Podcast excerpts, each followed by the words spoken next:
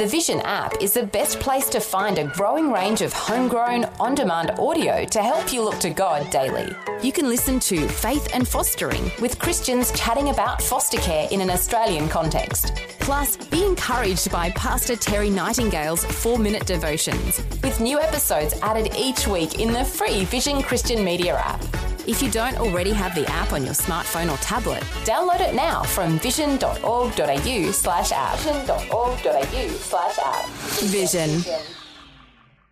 2020, bringing a biblical perspective on life, culture, and current events. Weekdays on UCB's Vision Radio Network. Find out more at vision.org.au. Well, this week is Chappie Week in Queensland as Scripture Union Queensland celebrate their school chaplains and all that they bring to the school communities. It's a pleasure now to welcome uh, another friend of the Vision Radio Network, Peter James, the CEO of Scripture Union Queensland. Peter, great to have a chat to you again. Great to join you. Well, Peter, 25 years is a significant milestone. Uh, does that make you the oldest running chaplaincy group for schools in Australia?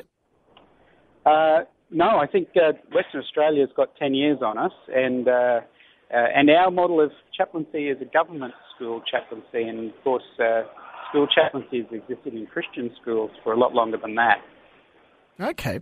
So tell us a little bit about the 25 years of chaplaincy in government schools in Queensland. What do you think has been some of the significant changes over the year, other than, of course, the now being able to access federal government funding? Well, I think when school chaplaincy started in the government sector, um, it started as a response to, to need. Uh, so local school communities uh, could see that there was a pastoral care support need that was not being met by the existing structures within schools, and they reached out to the community for help with that, and churches responded by providing the funding and the person to, to go in and help the kids with those pastoral care needs. So it very much began as a grassroots, uh, uh, you know, there was a need, the, the, community met that need the best they could, uh, and school chaplaincy in government schools was born. Uh, of course, at that stage, uh, there were other chaplaincy models. Uh, you know, there was hospital chaplaincy and military chaplaincy and Christian school chaplaincy. Um, but they were really feeling their way, I think, to try and work out well what, what does chaplaincy look like in a government school, and so that's if that's where it started, and it's evolved since then. What do you think are some of the most exciting things that you've noticed over the 25 years of chaplaincy for Scripture Union in Queensland? Well, I'm in the privileged position of getting to hear the stories of transformation in in uh, children and young people's lives. So um, every day we we hear stories of uh, of children who uh, have been helped by their chaplain, have been um, nurtured and supported and given the confidence and strength and resilience to, to, make it through, you know, some pretty tough circumstances in their lives. And uh, so I get out of bed in the morning with a with a sense of eager anticipation for what the day holds because uh, of of children and young people's lives being transformed. It's a great thing to be part of.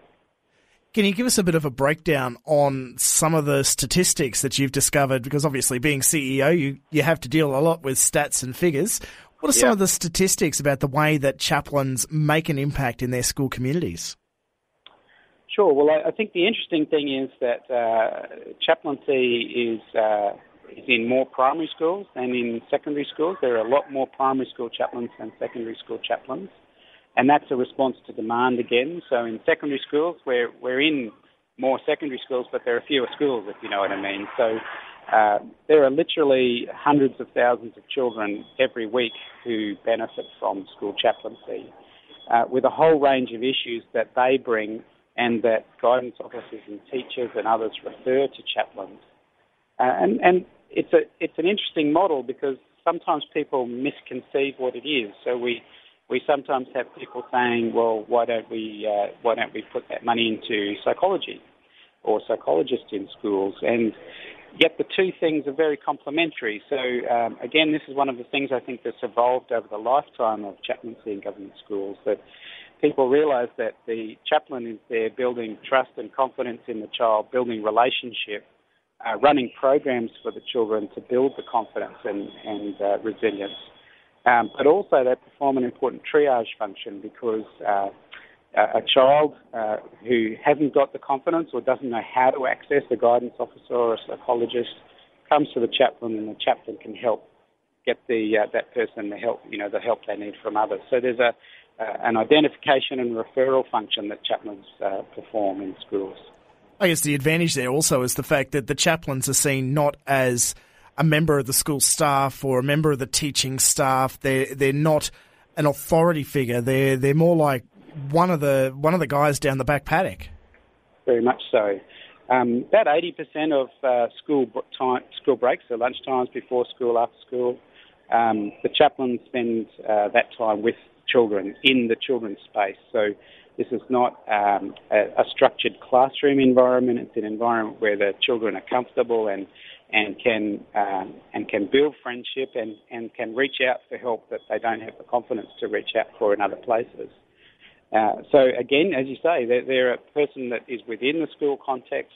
They're a trusted and trained person, um, but they don't have a busy curriculum to teach, and, and uh, so very much a fair proportion of the work of chaplains um, is performed because the teachers requested and refer the child. So um, the children know that they're a person they can speak safely to um, without getting in trouble uh, from the authority structure of the school. So it's a very complementary thing.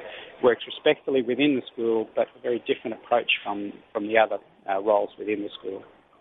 Peter, one of the other things that I've noticed about the way the chaplaincy operates in these Queensland schools is that each chaplain obviously is going to be different and bring different gifts and skills to the role, but each chaplain has a, a, slightly different way of going about it. I mean, like they they do what you say. They come along young people.